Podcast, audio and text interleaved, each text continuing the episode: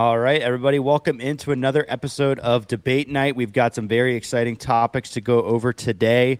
Um, just want to introduce the cast to you. Returning as always, we've got Brody Smith. Want to apologize to everyone. Last week I went over my time multiple times and I was too passionate with my responses. So I will be much more monotone and quick this week. All right. Uh, we got Hunter here. Uh, I just would like to say that I'm sitting in a sauna and I had an AC unit on to keep me comfortable and cool, and they made me turn that off, so now I'm miserable. It was That's bad it. for production, and we would like to. Everybody, just keep an eye on Hunter in that bottom I left might corner. pass out. Uh, we got Tyler joining us today. What's up, everybody? Thank you for your sacrifice, Hunter. Appreciate that. Excited to be here. And then joining us as well, the formidable Dustin. you know, here as always, baby, just to do my job. What can I say? All right, so we're gonna we're gonna jump right in with our first topic. This is one that I kind of plucked from social media a bit. Uh, I believe the original tweet was something along the lines of, "Every time Terry Miller." This is as close as I can get to the actual quote, but they said every time Terry Terry Miller refers to Jacob Cordes as cupcake, the sport loses a bit of professionalism. This started a bit of a stir. A lot of people didn't really like that tweet. Uh, we talked about a little bit on Grip Locked, like the use of, of nicknames and commentary. And my question is, um, you know, does the use of these nicknames sound unprofessional? Is it an unprofessional look for disc golf? Is there a balance with the nickname situation? You know, how should it be handled? Uh, or is it just no big deal at all? You know, what what should we really be thinking about this? Uh, Brody, what do you think? I mean, I think nicknames is a very common thing in sports. Now, obviously, there's a big difference between shortening of someone's name, right, and um, an actual nickname. For example, Baby Shark just won this past weekend in the UFC, and they mentioned her nickname multiple times throughout the telecast. I think disc golf sometimes, and maybe this is what the person was alluding to. I think sometimes, and this happens in all all, all co- commentary, but I think in disc golf specifically with people that maybe aren't uh, professionally trained or have gone into a commentary background, they sometimes hammer things in way too often. They just go back to the well and say it over and over and over and over again. So I can kind of see if you're hearing cupcake for the thousandth time in a broadcast being like it's a little bit overdone. I don't think cupcake well, I didn't know what his name was actually before Cupcake. So like he might actually be a good example of he kind of goes by Cupcake. Um, I know you guys said on Grip Locked whether or not like that is what he wants to be known by. I think the other thing too, the part that annoys not annoys me, but the part that I think needs to get fixed is when commentators have like these close relationships with some of these players and like for example, Hunter. If I call Hunter Big Hunt and no one else calls Hunter Big Hunt, if I'm on broadcast and I'm like Big Hunt with the big putt, like people are gonna be like, "What the heck?" So there's a difference between like a common nickname that everyone understands that is what that person's nickname is, and like your personal nickname for someone. I know they start calling. uh was it Deanne Carey that one tournament? Diesel or something? Diesel, yeah.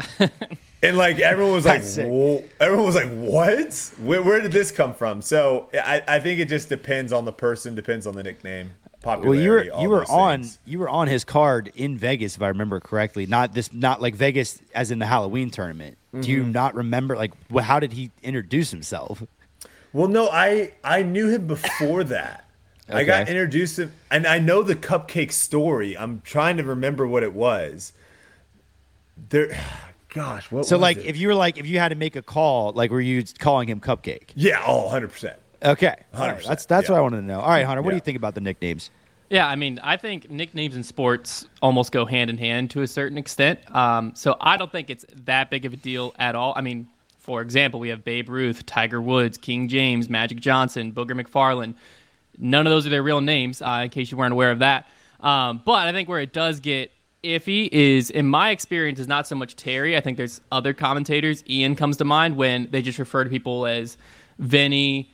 I would imagine he would exclusively do Cupcake. Uh, trying to think of any other nicknames, but uh, where they exclusively refer to them as that Emmer Daddy. Gosh, Emmer Daddy, if I hear that one more time, where that gets like driven kind of to, to Brody's point, where it gets like pounded into your head. Um, I think that's more so where it becomes unprofessional. But if we're worried about the professionalism of the broadcast and the sport, I think that there's other things we need to be attacking before we get to this nickname issue. Yeah, that, ma- that makes sense to me. Tyler, what do you think about the whole deal? this made me laugh just this question and then seeing the tweet um, i think well for one thing and this is this is nothing against terry terry does an incredible job of these tournaments of, of trying to provide coverage pretty much all by himself but criticizing the memorial as being unprofessional is a tough sell like it's not the coverage of the memorial is not intended to be professional um, it's like walking into chipotle and getting steak on your burrito and then sending it back because it wasn't cooked to your liking like it's it's a tough sell for me um, but because Terry Miller is doing his absolute best. A- And, so, but, but as far as nicknames go, um, I think we need more nicknames. I like the nicknames. I think it's fun. It may not be professional, but I think it's fun for disc golf. We need more. So I have a few I'd like to propose and see how they land for you guys. We'll see if you want to use any more. So No. uh, since he's coming back and playing Waco this weekend, uh, I've got Nico Disastro. okay. Um, for Gannon Buhr, the baby giraffe. I like that one. I like that one. I like that. If you ever if you ever seen a baby giraffe like first learn how to walk, the, Yeah. the it's it's uncanny. This one I'm super excited about. Anthony, the ankle breaker Barela. Oh, A B, the ankle I ankle like breaker. it. I like it. So I- more nicknames. More nicknames in disc golf. Okay. All right, Dustin. More nicknames, less nicknames. I didn't get any of those. How do you not get the baby giraffe? You didn't get the ankle breaker? Yeah, the baby giraffe. Wait, what's the ankle breaker? He he, hit his dude's ankle. ankles. What do you mean? Yeah. he in broke his Vegas. ankle? Vegas. He didn't, He didn't bro- break it, but I'm sure Not it didn't feel good. The disc, You his were- ankle, yeah, went in the the one- hazard. the guy he threw. Guy it. that got hit. Oh. Come on, Brody. Don't Okay. use it. This is okay. That was not a part of my Wait. time. We need to make that very clear. Yeah, sorry. that, that went way over my head. All right. So for me, with the nickname thing, first off, I just want to say the most important thing is how does the player want to be referred to as?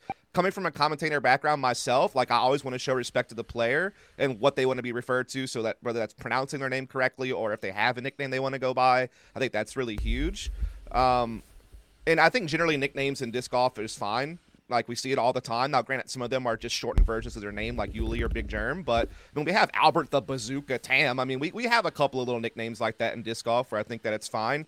Uh, it's commonplace in MMA. I think Brody brought that up. That it's kind of like inserted kind of in the middle of their name, like Dustin the Diamond Poirier, for example. Uh, and then the other sports have it too. Like Shaq used to be called the Diesel, if we're talking about the Diesel. Then you got Tyrann Mathieu, who's the Honey Badger, uh, who currently plays in the NFL. Um, I think the issue with the Cordes one is just Cupcake sounds kind of silly, right? Like it, it, it stands out more than other nicknames for that reason.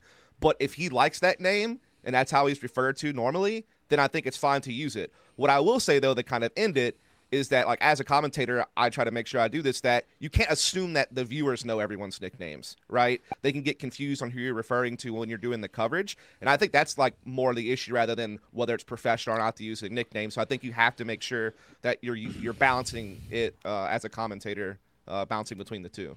Yeah, yeah, fair point there. I, I think that is a key. Is at least the first time you introduce the player, at the very least, making sure that you throw in that AKA, which I believe Terry Miller did do.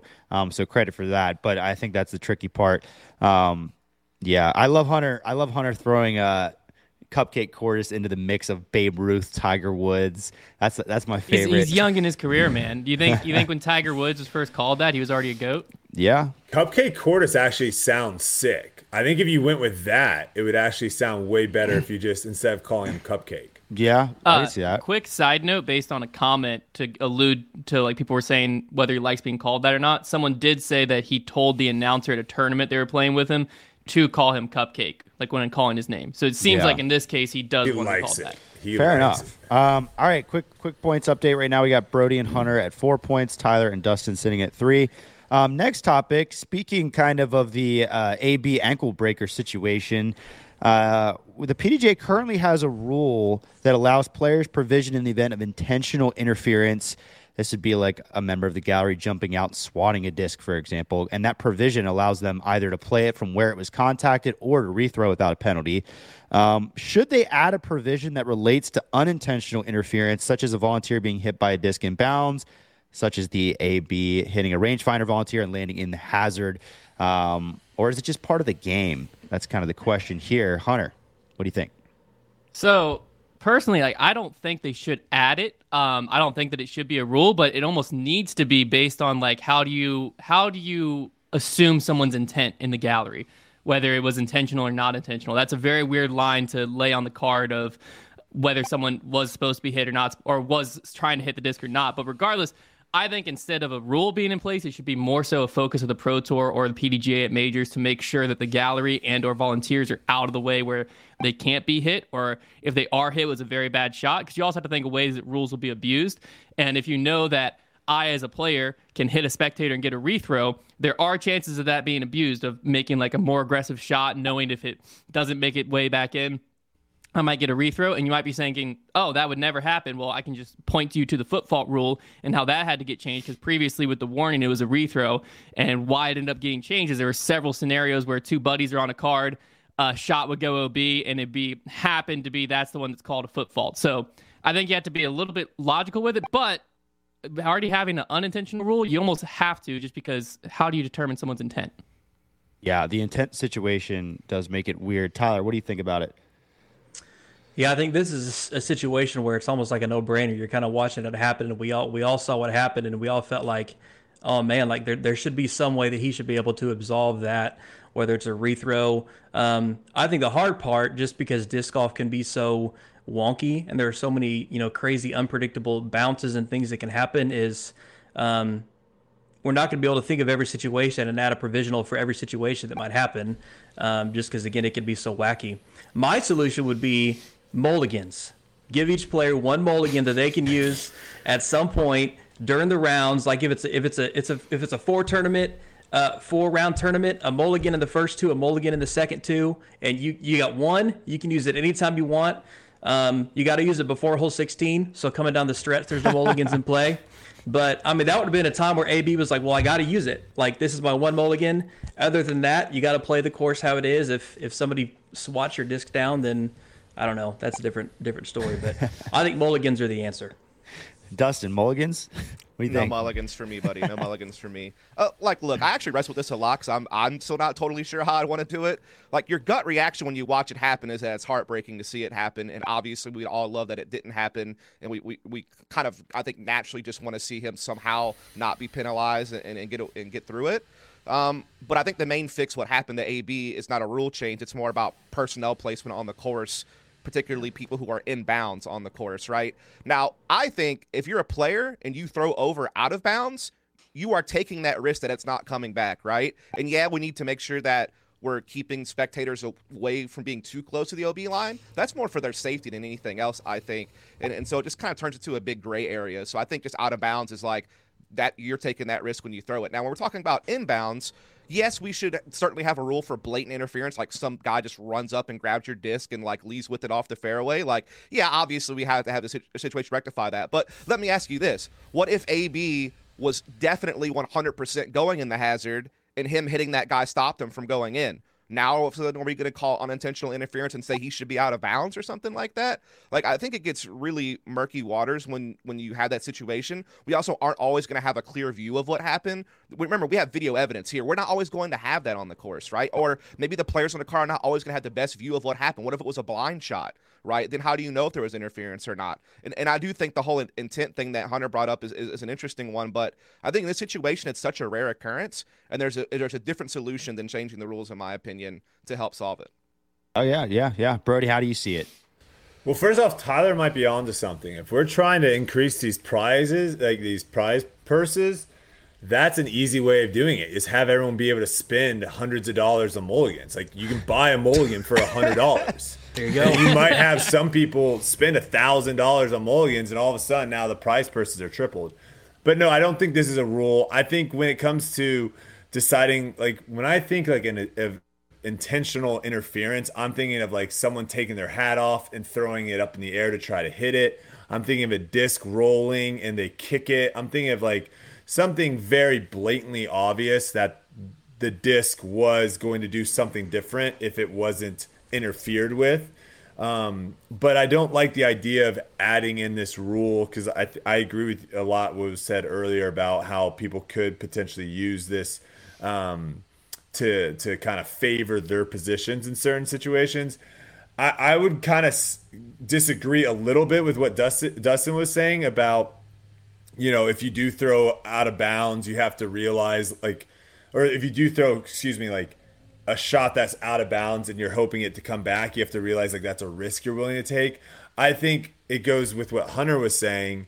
There are certain holes where we should have an idea of this is the shot shape. This is what most players are going to be going for. And if that is throwing a shot out of bounds and having it try to come back in, we should not put spectators there, not just because they're going to get in the way of the disc potentially getting back in bounds, but also for safety reasons. Like, we should not be chucking discs over people on purpose. Um, I just think we've gotten lucky to where someone hasn't seriously got injured. You know, we're making jokes about the ankle breaker. I actually don't know if he broke his ankle. I don't know actually how he's doing. But my guess is like if we keep going down this path of having more fans, having more shots like this, someone could seriously get injured. And I think that's the last thing we're all looking for. I, I would say I would agree. It's honestly surprising ha- that people haven't gotten badly hurt. Sometimes you, you see throws towards the gallery. I think disc golf is unique uh, in the sense of in golf, that ball is going to be. I mean, you see people getting very close to golf shots in the gallery, but you're never really playing for ground play to get you back in bounds. The ball's airborne like the whole time for its flight most of the time. Um, so it is different in the sense that you're right, Brody. There are certain holes that are designed where there might even be holes where players are almost always going to challenge the OB Yes. and, and play for a skip, especially at Vegas when they know the skip is coming. So that may be something where it's like, hey, we need to make a gap here in the gallery because this is where most of the drives are going to be skipping. Um, but you know, there is also, as to Dustin's point, the player can see them all standing there, so they do know when they're throwing that way that they are there for better or for worse. So it is an interesting issue to see. Um, that's just kind of golf, though, isn't it? You know, there's always going to be situations like that that are just part of the game. Um, all right. So a little points update before we move on. We got Brody sitting at six points, Hunter and Dustin at eight, and Tyler at five. Moving into our next topic. Um, this is one that uh, that kind of I think is a little bit interesting. It's something that I feel like has been kind of decided on by the public, but I kind of want to bring it up in front of this panel. Uh, we recently had the Memorial Championship go down this past weekend. Um, you know that features birdie or die golf. Ended up in an exciting three-way playoff. Uh, Memorial's kind of taken off the tour. It's kind of been decided as a consensus that this is not really the style of golf that's wanted out on tour. A lot of hyzers, a lot of birdies. However, it's undeniably was a pretty exciting finish, very low scoring. So my question is: Is there space for low separation birdie or die events such as the Memorial on tour, or was the Memorial rightly removed? And should this style of course be discouraged? Tyler, lead off for us.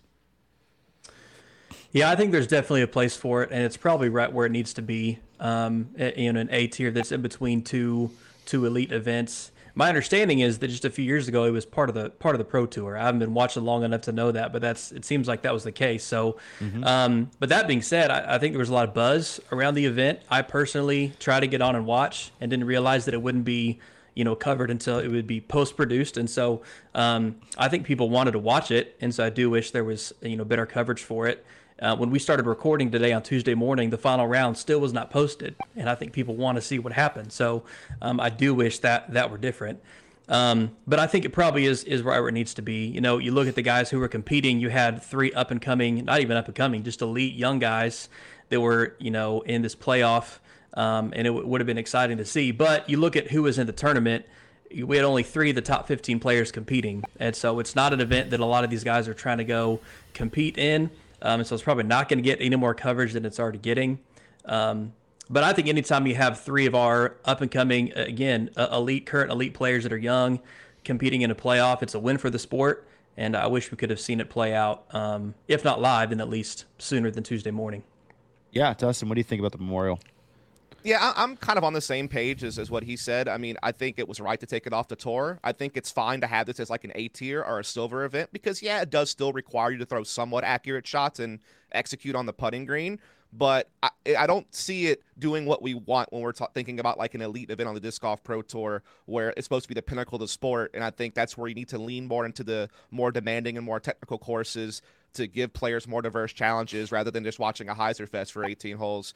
Um, I think it's important to have like a mix and open wooded courses, but the wooded courses need to be fair. We need to be able to broadcast inside of them. And then with open courses, there still needs to be some challenge, whether that's a defined line that's optimal or like a, a, gap that you still need to hit, or whether that's OB or hazards or water carries and so on and so forth, um, or even like hybrid properties, right? You think of something like Idlewild that gives you a little bit of both, or if you're at GMC, you get the contrast those two courses, and I think that that is what we should really be leaning into to try to force people to have a variety of different shot shaping they have to do, and, and just you know raise the skill ceiling of the sport, right? I, I think that yeah, we can go out there with a bunch of talented players and have a bunch of people who shoot really high scores and maybe get into a playoff, and yeah, maybe somebody's having an off day, so they're just a little bit off on the putting green or whatever, so they're not scoring as much. But I think that what's the true test is to put these players on more difficult courses because only the elite players are going to have the skills to do well there, and that's what we want to see in the disc golf pro tour, in my opinion. And it also comes down to entertainment. I think it's just boring watching something repetitive as a viewer, and this is an entertainment industry. Um, so that's where I'm at. Okay, Brody, what do you think about the birdie or die stuff? So the course was actually taken off tour because they weren't willing to shut down the park. So I don't I don't know if it was necessarily I mean I'm I'm sure the playing style might have factored into it, but they weren't really the city and the people in that neighborhood weren't willing to shut down the park and so the pro tour knew moving forward they weren't going to be able to do anything there um, with kind of how their events have been run. Um, I will say if because because Fountain Hills is birdie or die. It is the classic. Uh, you got to go out there and shoot in the low teens, you know, 13, 14, 15, 16 to have a shot. Vista, on the other hand, I think Vista actually is a pretty solid course. There is a lot of scoring separation out there. There are a lot of bogeys to be had. And there also are multiple shots or multiple holes where you actually have to make a decision of do you want to be, play aggressive? Do you want to play more conservative? You actually have to think a little bit more out there. So I like Vista. Are we allowed to say who won? Are we doing that? Yeah, well, we're going to talk okay. about it later. So uh, okay. Um, there's no chance if that tournament was four rounds at Fountain. There's no chance that Gannon wins. He was down ten shots after two at Fountain.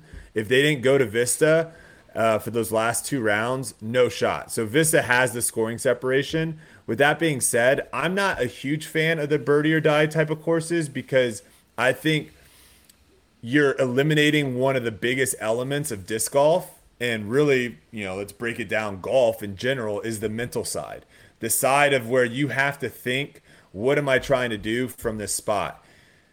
At no point at Fountain Hills, and even on a lot of the holes at Vista, you're walking up to the tee shot already having an idea of exactly what you're doing every time, and you're never changing. Wind dependent, all that stuff probably doesn't really have that much of a factor there is stress involved with birdie or die, right? When you step up to a birdie or die course and know that you need to shoot 14, 15 under, there is that stress of like, holy cow, I've just, I've parred the first three holes. Like, oh my gosh.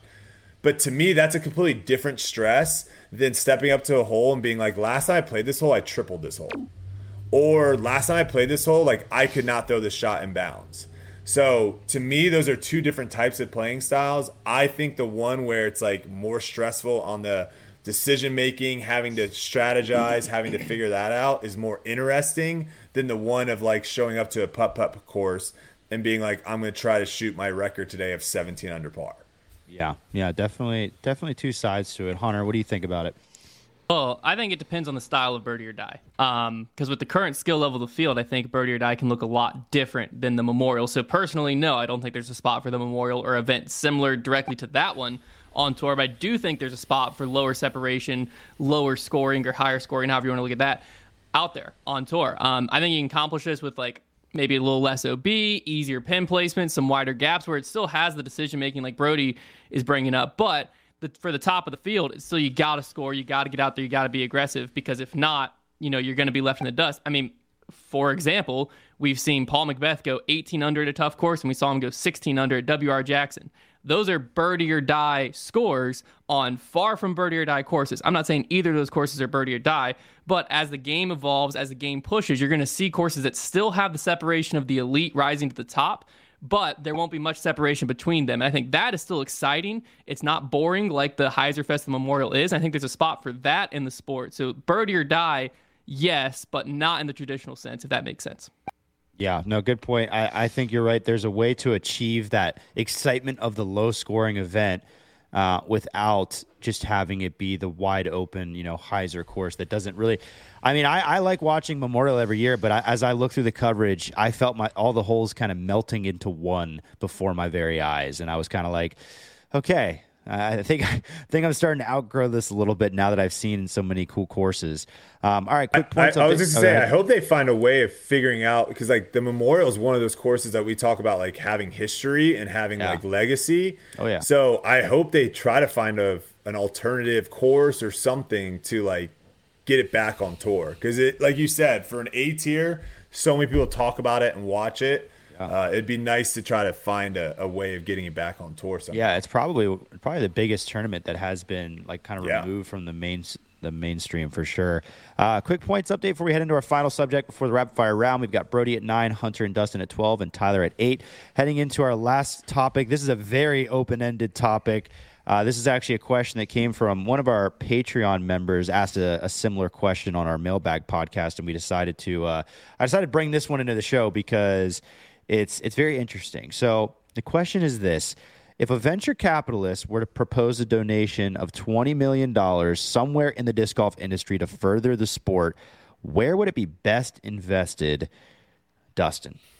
Right. So I think it depends on what you're trying to do. Like if you're trying to grow the sport in the sense of growing the player base, then I think there's one route to go. And if you're thinking about just improving the professional scene, there's a completely different route to go. So one road could be investing in disc golf at like the college and high school level to help kind of grow the player base, to help bring up new talent from the amateur level, and to just you know think that those are going to be maybe future pros or future fans or future viewers and, and, just grow the community at large by supporting the amateur ecosystem. But i think if we're trying to grow the pro scene i think investing the money in the disc golf pro tour infrastructure would certainly be a way to go you know, investing into coverage, I think is probably one of the biggest ways to start because then you could have more cameras, better cameras, more production crews, which means you can maybe run more than one stream. So that way people can see more of the golf that's going on on the course and pick and choose what they want to watch. And what that does is that means that you could have one stream that is always free because that's what we've always talked about, right? It's like, you know, taking away the threshold, the barrier to entry. So you could have one stream that is totally free at all times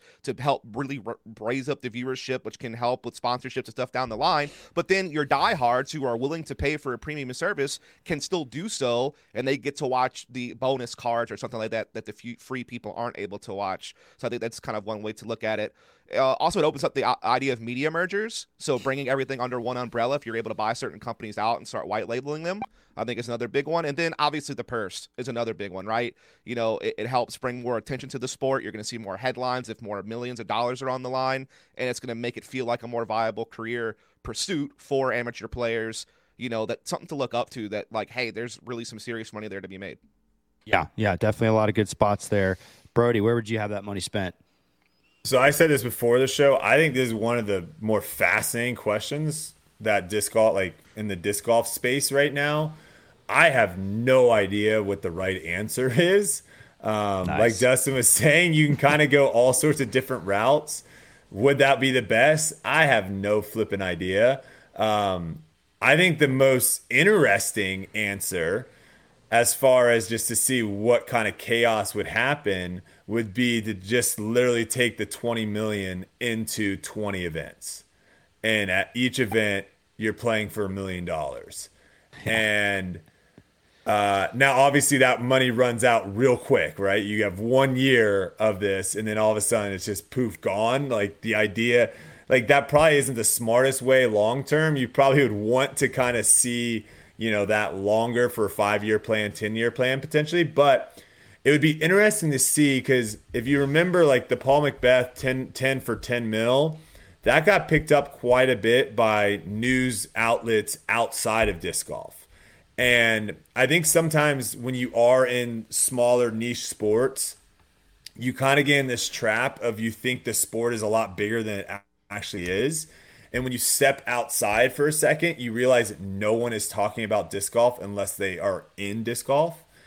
And so this would be an interesting, I think, experiment experiment of if you start making these purses crazy to the point of where now like people are gonna be like, wait, you can make a million, like you get, or you know, five hundred thousand dollars in a weekend playing disc golf. I think it could get picked up here and there. And then the other thing that would be interesting is would there be a big shift in younger athletes looking at disc golf as a viable option in the future?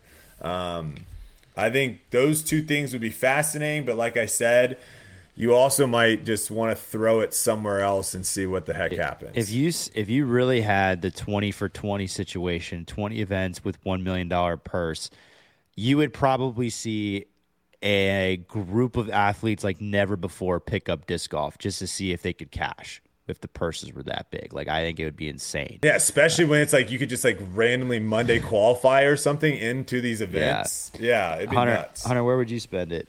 Well, I think if someone's making this donation, you have to recognize in disc golf, or I, I wouldn't really say donation. I guess it should be if someone's investing this into disc golf, you have to realize this is a one time thing. We're, we're not going to come by this money ever again. So we have to think through how do we maximize the long term effect of this money? Because, yeah, it would be electric to have a $20 million tour championship purse. Uh, it would be insane but probably not best for the f- growth of sports. So in my mind, it comes to investing in first and foremost. I think live coverage equipment, like Dustin said, I think that would be go a long way. Um, also, event development and resources. Uh, I can explain what that looks like in a little bit. But the big thing I think would be purchasing and developing land for home of either one of the majors or the tour championship, where we can set it up to be the end all be all. I mean, I just heard this morning that Waco's even looking at possibly going to a golf course in the future. Oh, they are the golf course future of the sport is because there's so many amenities that are specific and useful for disc golf. But I don't like that long term. And I think if we could use some of that money to develop that land, but other things you could do is like buy multiples of the assets you need at these events, have a storage facility, West Coast, Midwest, East Coast, and cut down some costs long term as well. You got to think through stuff like that of what can we improve quality, cut cost, and make it much more sustainable long term for the Pro Tour. So there's a lot of things you could do with it, but $20 million tour championship could be electric.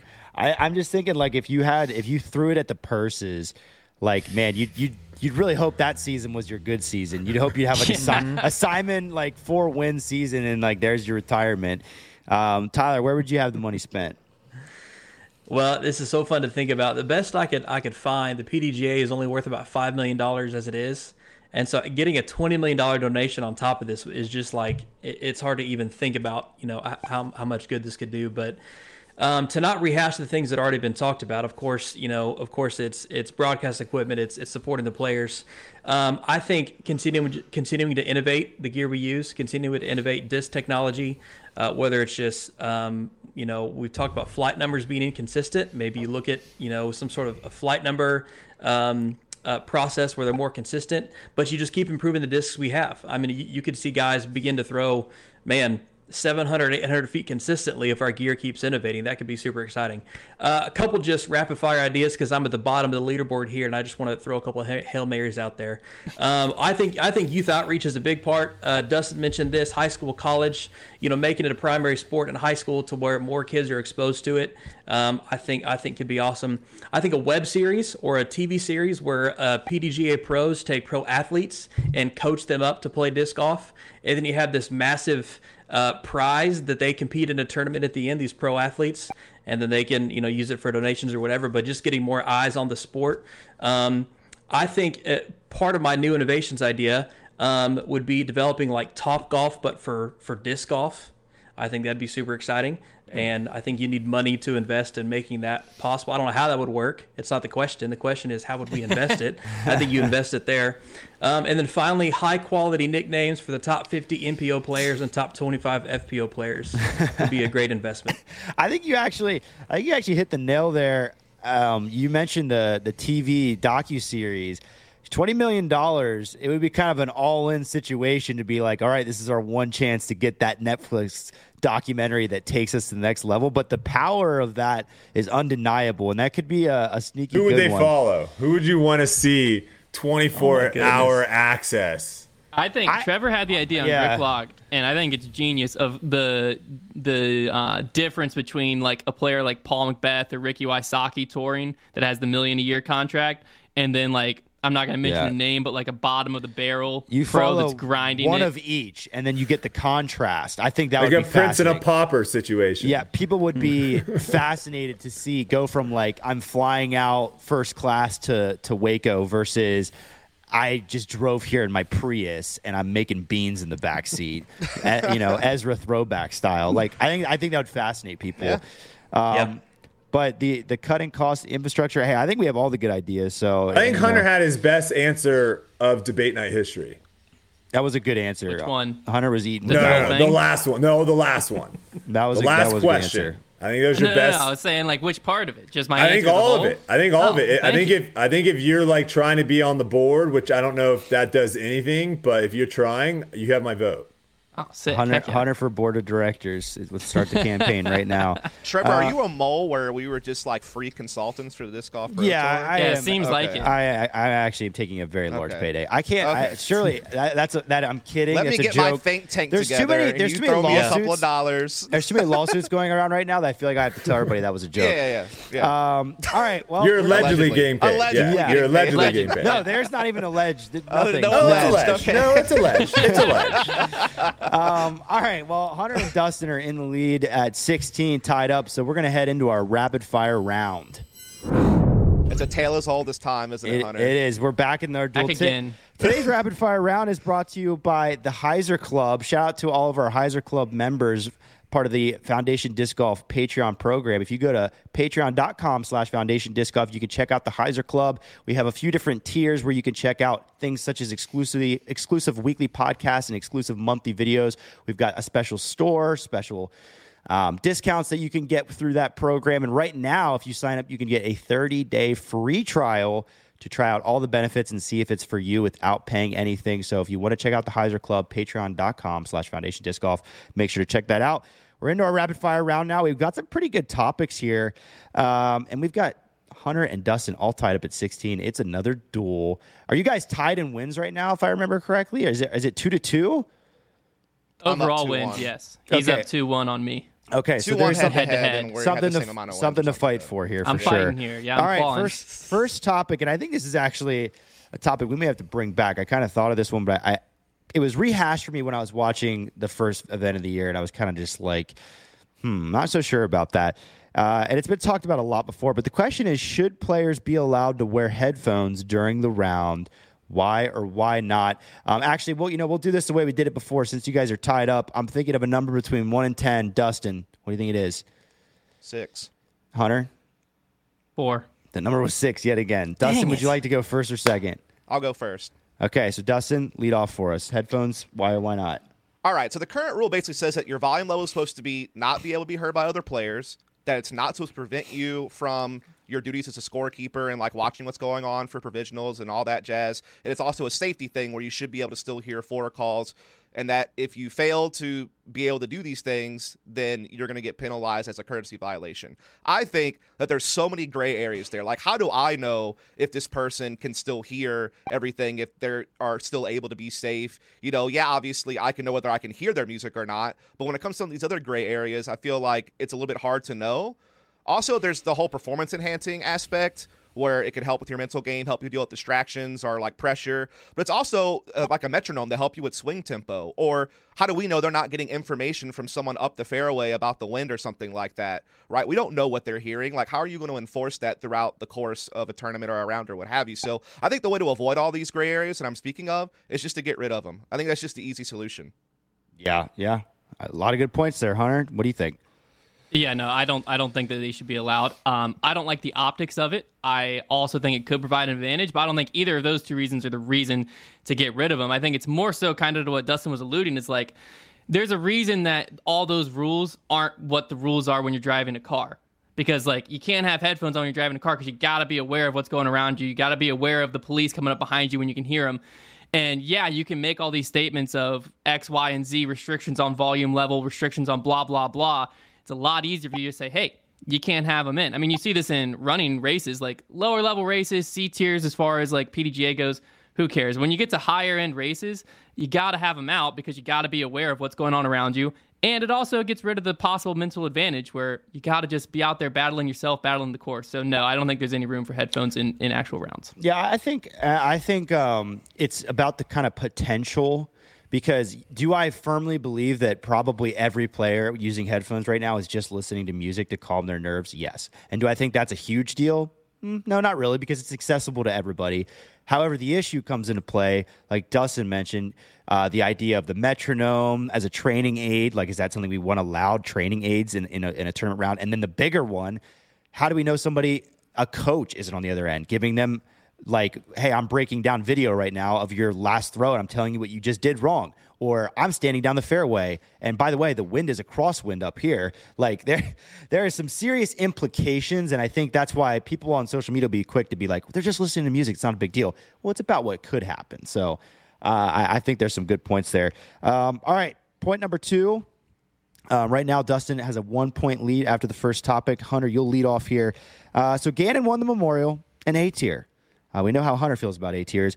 Should we care about this and how much, Hunter?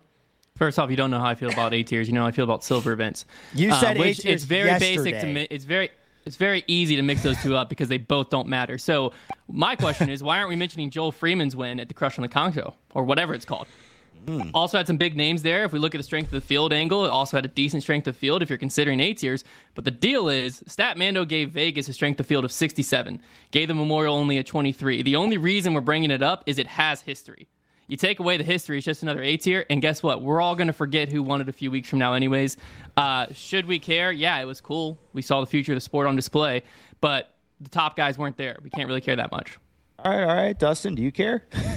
I care a small amount because obviously I think for me it's the Gannon Buhr story angle where he's clearly going through a lot at the moment, and so for him to be able to score a win in that situation, I think it's like kind of at least a promising look for him that it's not impacting him, and hopefully that means he's going to be set straight for the rest of the tour. Um, and there were a couple of decent players there, but it wasn't a total walk in. So it wasn't a total walk in the park. Is kind of what I'm getting at. But the bottom line is is that Buhr was the only player ranked in the top ten at the tournament and there were only three other top 20 players in attendance. That was Isaac Robinson, AB, and Drew Gibson. So super weak field overall. It's a super soft course. And so at the end of the day, I'll give Buhr some credit for getting a win due to what he's going through. But I mean, it was a weak field, a weak course, all that jazz. Like, yeah, I don't really care too much. Yeah, I, I think you guys kind of nailed it. It, it. It's something to be said to be the players that were there, but you can never really judge it when the strength of field is that low and and the style, of course. But you're right, though. Also, Dustin, with the with what's going on with Gannon, I think anywhere he is, especially the beginning of the season, is going to be interesting to look at. Um, all right, we're all tied up at 23, going into our last subject here. We'll see uh, who can give the most convincing argument, I suppose. Who is the player to watch at Waco this weekend, Dustin? All right, so I'm going to pick what I know it's kind of the obvious one, but it's going to be Kristin Tattar.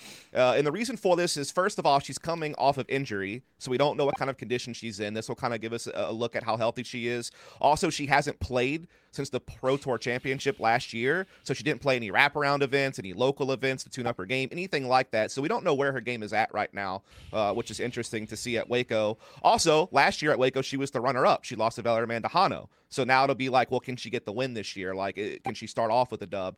Um, I think the bigger pro- thing uh, that we're looking at is can she keep up the consistency from last year? Because it incredible. She never placed outside of the podium at Elite Series or higher events for the entire season. That's a bonker streak. Not to mention the amount of cash that she pulled in along the way, uh, being like a crazy like achievement. So it's like, can she actually keep that up? Can she do that again? Because if that's the case, all of a sudden you're shifting that goat argument quite a lot. Uh, you know, in future years, so she can keep this up. So that's where I, am at. I, yeah, I mean, when you're trying to compare to last season, and the standard is you can't finish off the podium at this event, it's pretty early. It's going to set in pretty quick. Hunter, who's who's your player to watch at Waco? So for me, Waco is always a wild one. So I more so look at this event less as a tell of what the top talent's doing, and more so like this is a great chance for a player to have a breakout win or at least a breakout performance. I mean, we've seen Colton Montgomery do it, we've seen Kona Panis do it, Luke Humphreys almost did it. Um, we've seen a lot of weird winners out there. So I'm going more so just gut. This player's also been he played pretty solid at Vegas. Rough year at Waco last year, but historically decently solid at Waco, and that's Emerson Keith. Um, I think Waco, especially if you look at the statistics, there's not one stand, one stat that you have to be really good at out at Waco. You just have to have an overall very solid, very put together game. And Emerson can be streaky, but we saw it at 2019 Worlds. When he's at his best, he has a very solid, very put together game. And for some reason, I don't have stats for this one. My gut is just telling me that we're about to see the streaky Emerson Keith come out, and I think he's going to actually have a chance of taking this thing down. So I really like Waco as a one that you know, it can just be your, your one big event, one big win. I think that might be Emerson's this weekend. You know what, Hunter? I'm gonna I'm gonna give it to you. You had a great show today. I'm gonna give you the I'm gonna give you the edge. I like Emerson as well. Um, I think and I think his good showing at Vegas um, points to potentially keeping up that momentum too. Has it on his side. Um, so you know what, Hunter put together a great show Himmer today. daddy. Dustin Dustin always. I always was hoping you'd say it. Yeah, Dustin thought is always it. with a great fight, but uh, but Hunter, you had a few answers there in, in that tournament that was just uh, they were just tough to beat. They were tough to beat. So I'm going to give it to you today, 28 to 27. Uh, I believe so. That evens up the series now, two to two between you guys. So that that's something that you're going to have to keep an eye on if you're a fan of the show as as it goes on. Every time Hunter and Dustin end up in a battle, it ends up very close, and I get very anxious about about who's going to win. Um, all right, Hunter, victory lap. What do you have to say? Yeah, I kind of want to respond actually to Brody's beginning. Um, I saw a lot of the comments too. We got heated last week, and you know, I just want to take this chance to apologize to absolutely no one. The triple champ does what the. I'm just kidding, man. It was a great time. I always love being able to be on this show, and uh, you know, I'm glad to have taken it down again. I love how you messed that up. It's the double champ. But I'm a triple champ now. Oh, okay. Oh, you didn't mess it up. I'm I didn't okay. mess it up, man. I good with stand nicknames corrected. right now. I'm I'm Yeah. bad with nicknames too. Yeah. All right, everybody. Well, that was another episode of Debate Night. Um, I did another- try and nickname myself Tentacles my freshman year. See, And- that's the type of stuff we need to come out on this show. Ultimate, it did it did not stick. I It's was the only now. one. I was the only like one calling myself now. Tentacles. Yeah, we'll bring a tentacle stamp disc coming soon. Yeah, tentacles coming soon. that would be a sick disc with like an octopus just all over the All right, place. calm down. there we go. all right, all right. all right, all Brody is I'm an thinking, I'm octopus. thinking, Well, you I'm got to make thinking it it. stick first. If you make it stick, then we can maybe we'll look I at couldn't it. do it in college. There's, there's You got no another chance. chance. now. All right, Got another maybe. shot. Well, um, another episode with uh, the cast, Tentacles, Tyler, Dustin, and Hunter. And uh, we'll we'll see you again in the next episode next week. Uh, if you're looking at the show and you think you'd like to audition, we're always looking for new cast members. Make sure to reach out to us so we can have you try out. Um, other than that, we'll see you next episode.